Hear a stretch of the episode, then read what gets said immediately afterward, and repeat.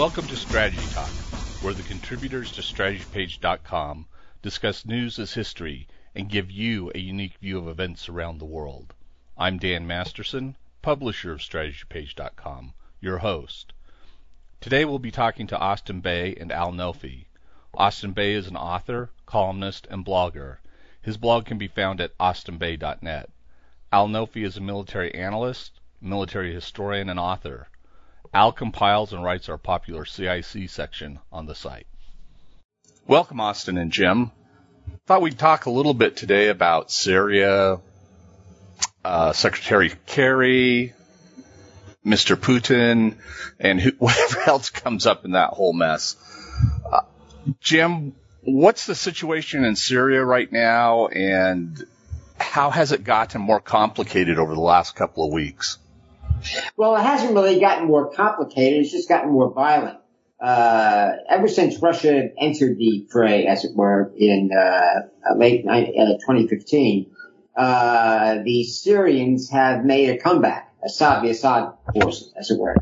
Uh, they recognized, Assad did, and his allies, Russia and of course Iran, that they had an advantage once ISIL came on the scene and invaded Iraq and, and took over, you know, uh, basically, you know, uh, eastern Syria and western Iraq, uh, and, and of course Mosul. Um, and, uh, they basically became the designated bad guy for everyone. But not everyone saw ISIL as something that must be destroyed.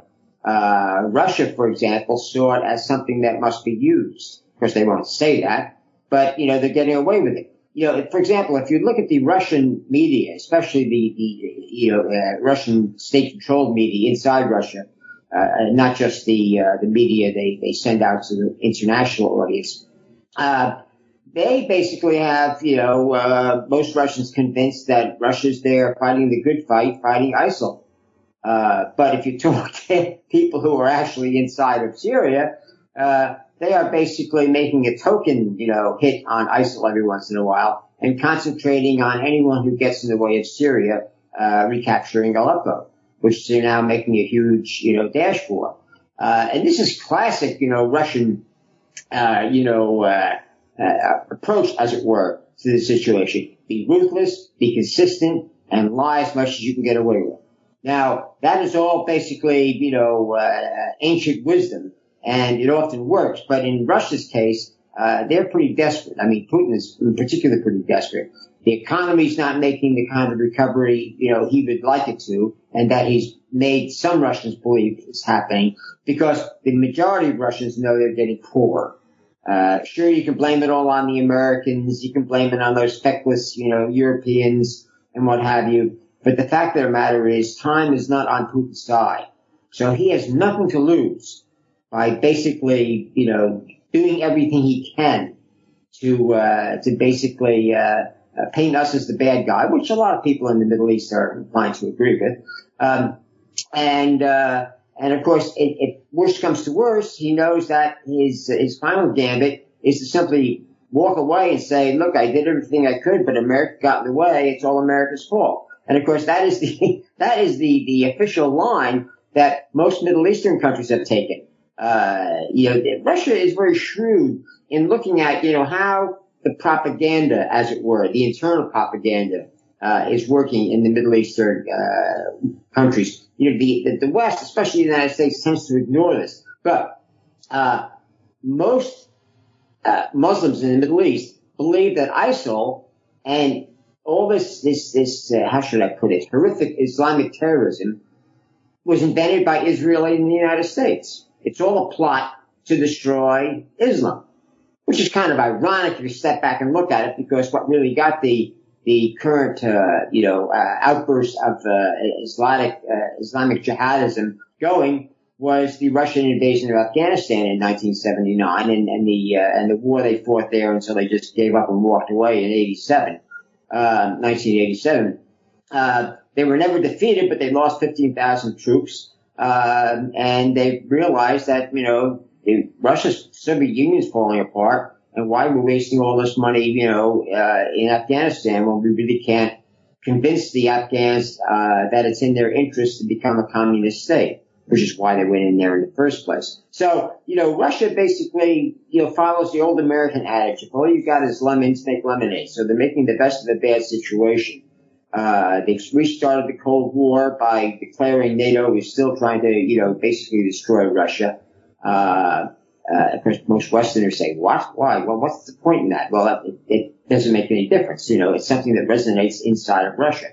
Uh, they're exploiting, as they always have, uh, the, the, the Islamic, you know, states, and a lot of them are aware of it. I mean, let's face it, you know, Russia has had controlled, uh, very effectively, a huge, uh, Islamic population, uh, for, you know, 70 years. And they did that by basically lying, cheating, stealing, paying off work. They basically played by Middle Eastern rules. Um, and they're, they're very proud of that. Uh, they get criticized, but they just shrug it off. So they are in a, a no-lose situation. The Assads, on the other hand, are being consistent. Uh, it was uh, it was shocking to many people in the Middle East when the uh, when the Arab Spring in in uh, in, in, in 2011 uh, basically triggered a, uh, a another uprising in Syria because that had been tried uh, before, and the Assads, you know, put down several attempts with great brutality. And the world criticized them and they just shrugged their shoulders and said, hey, you know, we're just defending ourselves. They supported uh, Islamic terrorists in Iraq against the United States and they denied it, denied it, denied it. Uh, you know, so Saddam and, uh, and the Assads, you know, basically are operating from the same playbook. Uh, no wonder they, they consider themselves allies.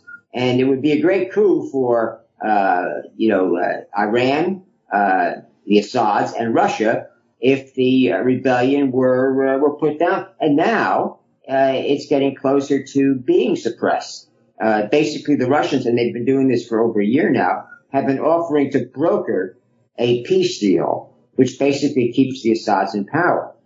Now, if you if you follow the our, our coverage of the strategy page, we pointed out that that was never acceptable uh, to Middle Eastern states because Saudi Arabia, the Sunni coalition, as it were, um, which also helped create Al Qaeda and ISIL, uh, uh, is in a war, a ideological war uh, with Iran uh, about which form of Islam should be, you know, in charge, uh, the Iranian Shia or the, the Saudi uh, Sunnis. Um, the Iranians basically say that you know they're going to they're to win this big time too, and the and the the only reason the the Saudis are, are backing us as much as they are is because they don't want to lose to uh, to Iran.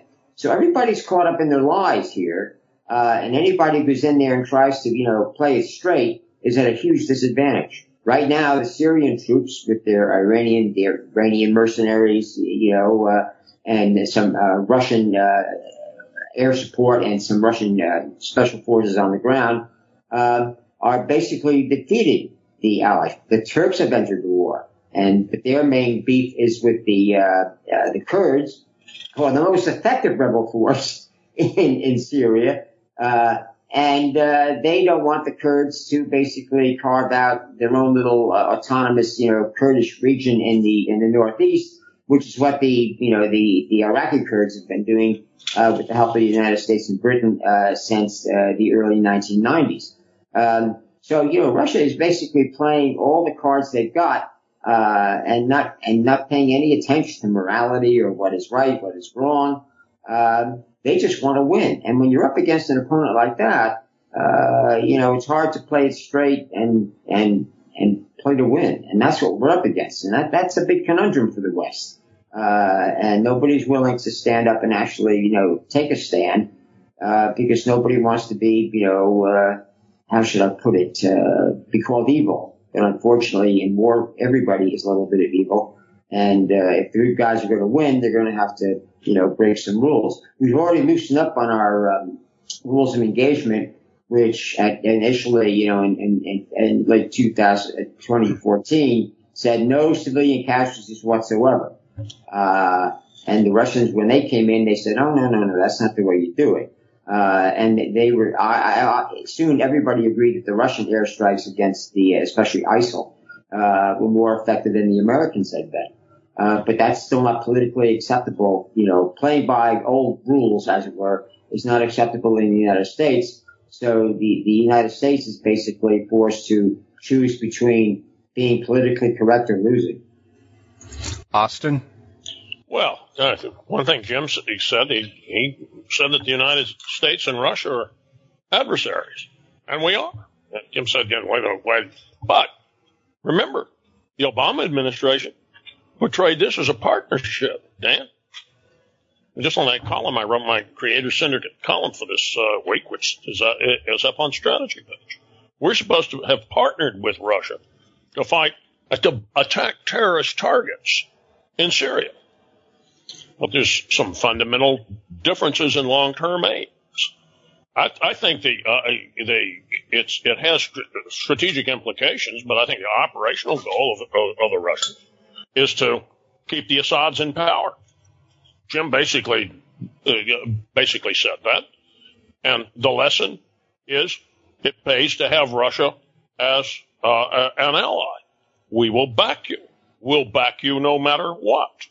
And I think Putin believes he gains something from that strategically. I, Jim's right about the situation that Putin's regime faces within Russia, but at the, at the same time, he gains and he and his his uh, oligarchy gain prestige within in Russia by showing that Russia still matters on the world stage. Russia can outmaneuver the United States. Russia can tell the United States to go to hell. And the United States, at least now, can't or won't do anything. Makes the United States look ineffective. I mean, what happened in, in we're, we're, recording this uh, the day after Secretary of State Kerry threatened Russia with we were going to break all relations between uh, Washington and Moscow. What a threat! Uh, that doesn't. The Russians don't care because it's not going to happen.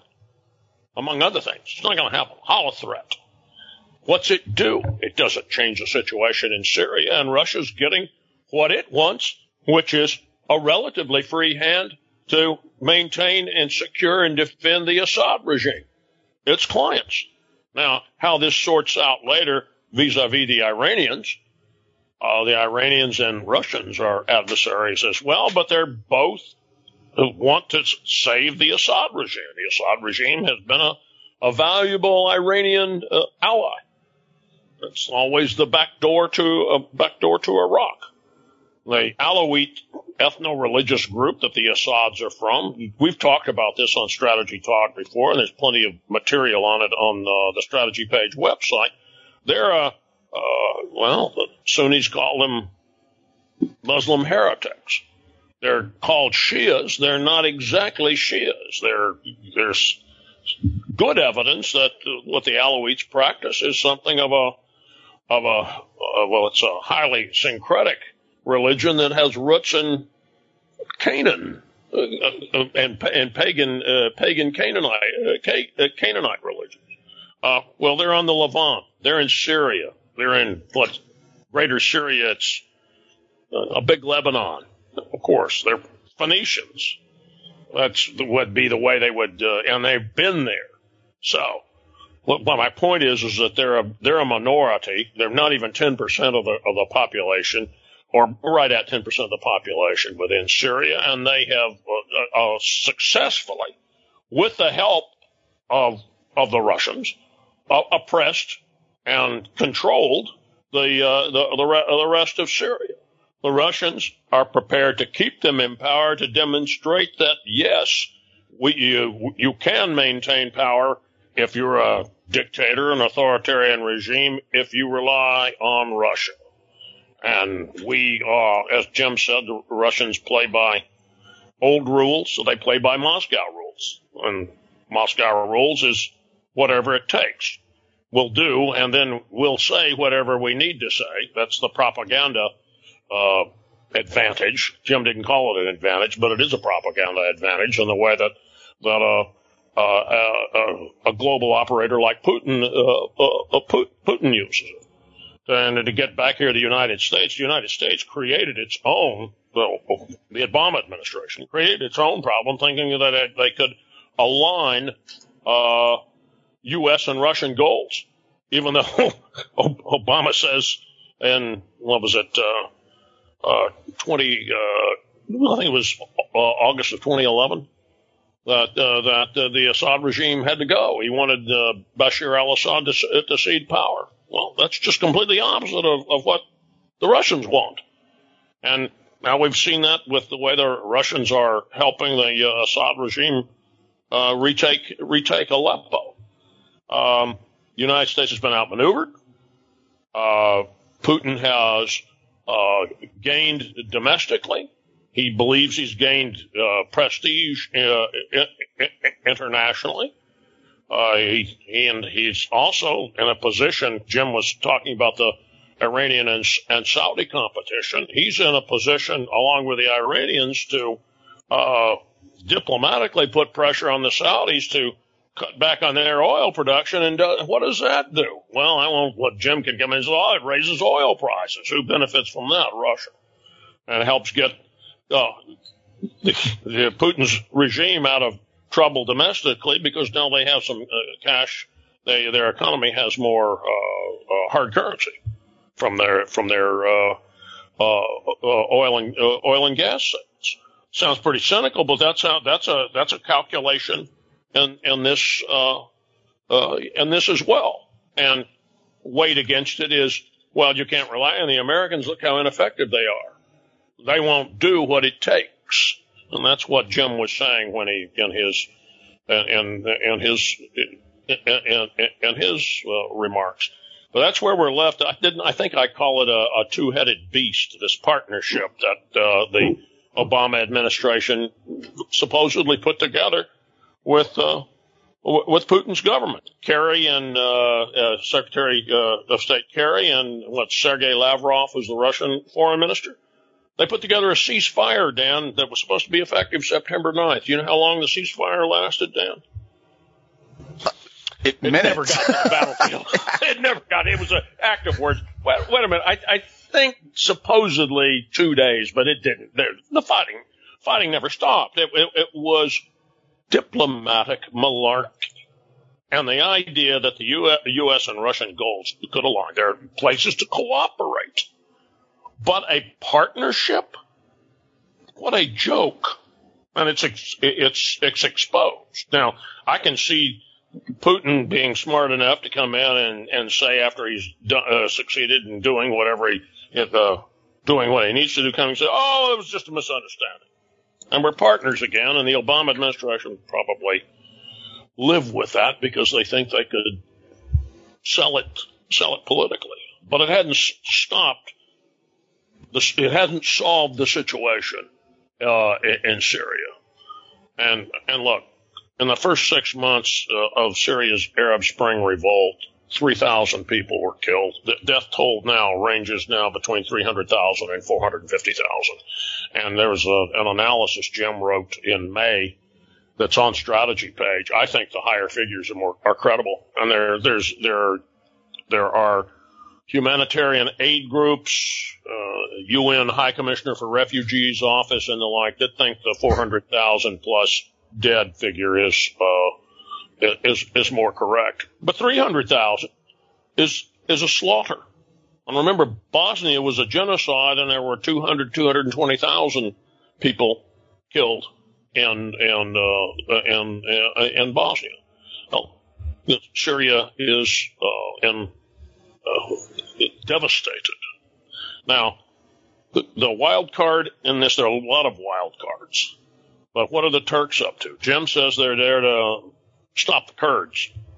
Okay. But the Turkey, when uh, the, the Syrian revolt started, one of the things the Turks talked about, and at the time, the U.S. was gave him some encouragement. They didn't do it. Was a buffer zone, and that buffer zone that Turkey wanted to carve out well, what were they going to do? At the expense of the Kurds? Possibly. But what they wanted it to be was a safe zone where Syrians who were fleeing into Turkey and Jordan could be safely cared for. Well, that didn't happen. One of the things all the Syrian migrants that flooding into Central and, uh, and Western Europe. That's because it, it wasn't safe. Greece wasn't taken care of, and Turkey's got somewhere, you know, what was it? I think it's five or six hundred thousand uh, now in in camps inside Turkey.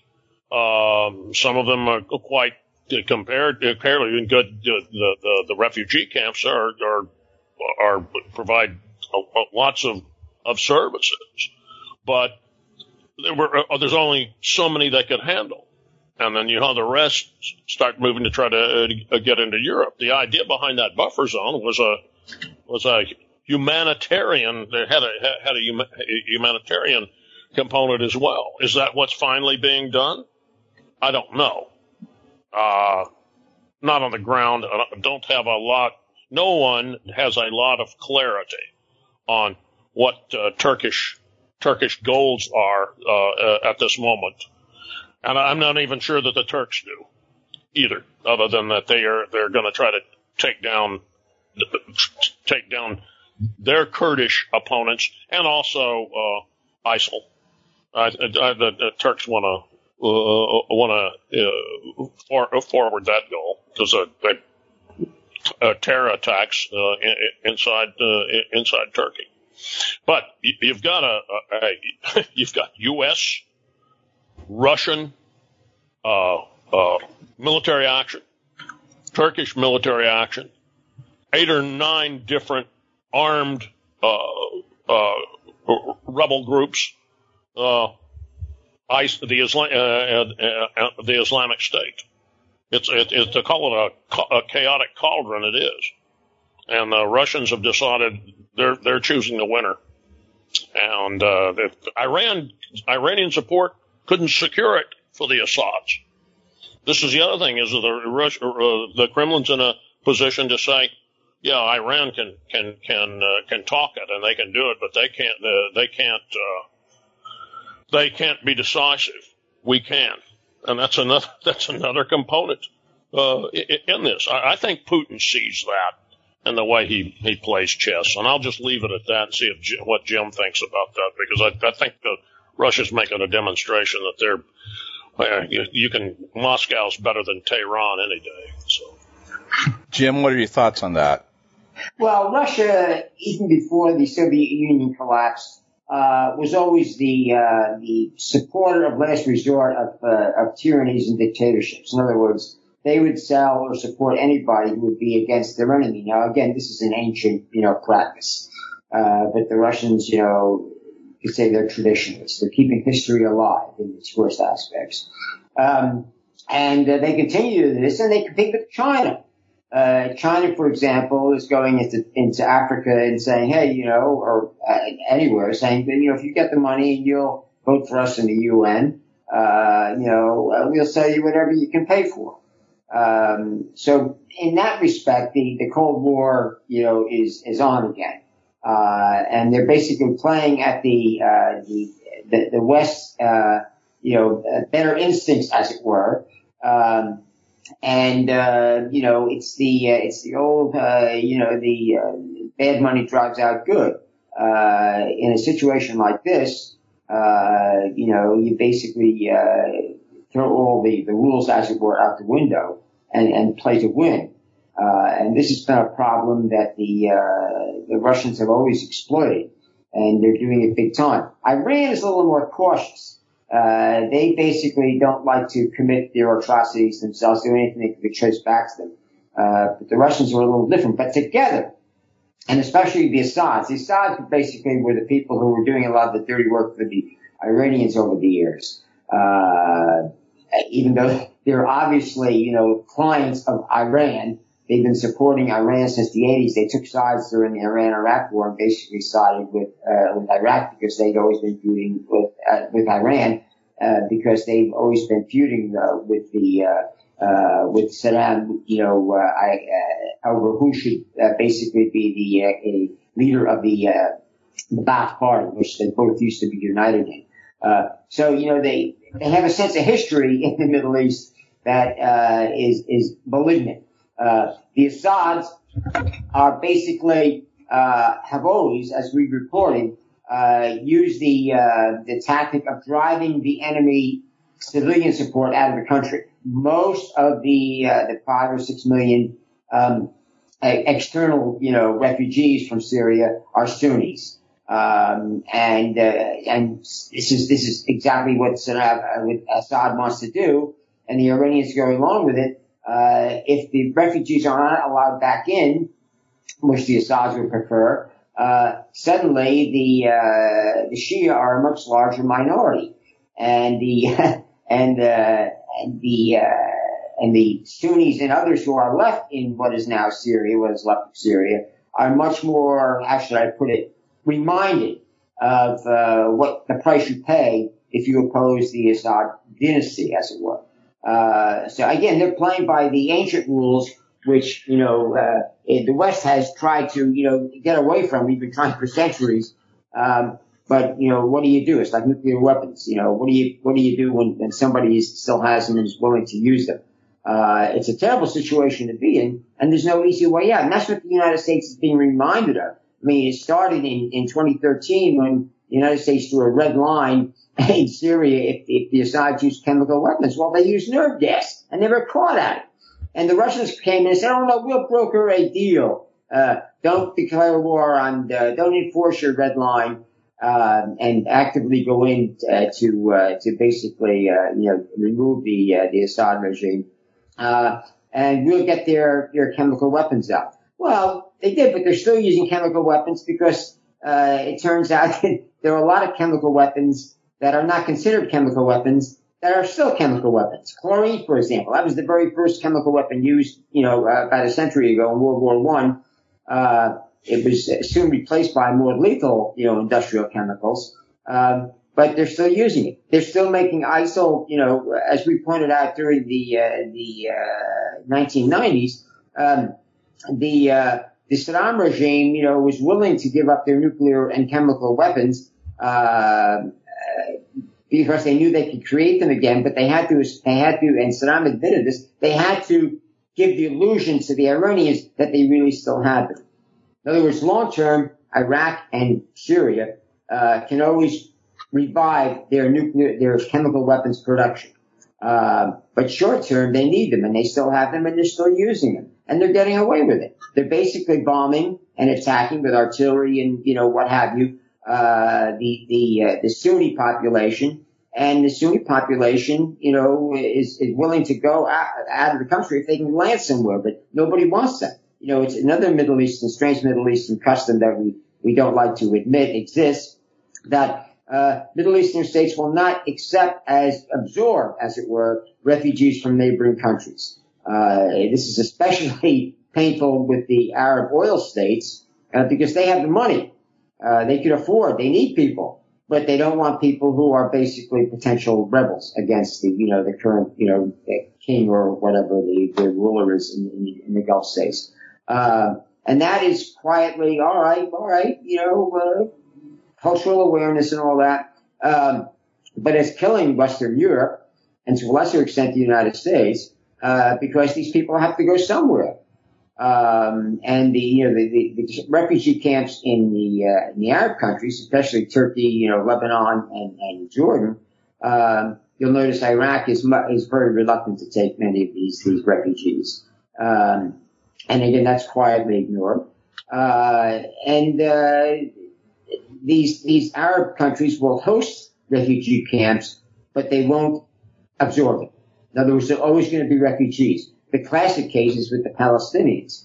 Palestinians got a special deal with the uh, with the UN back in the 1950s, uh, whereas their descendants were declared to be um, uh, refugees. So it's a hereditary refugee class.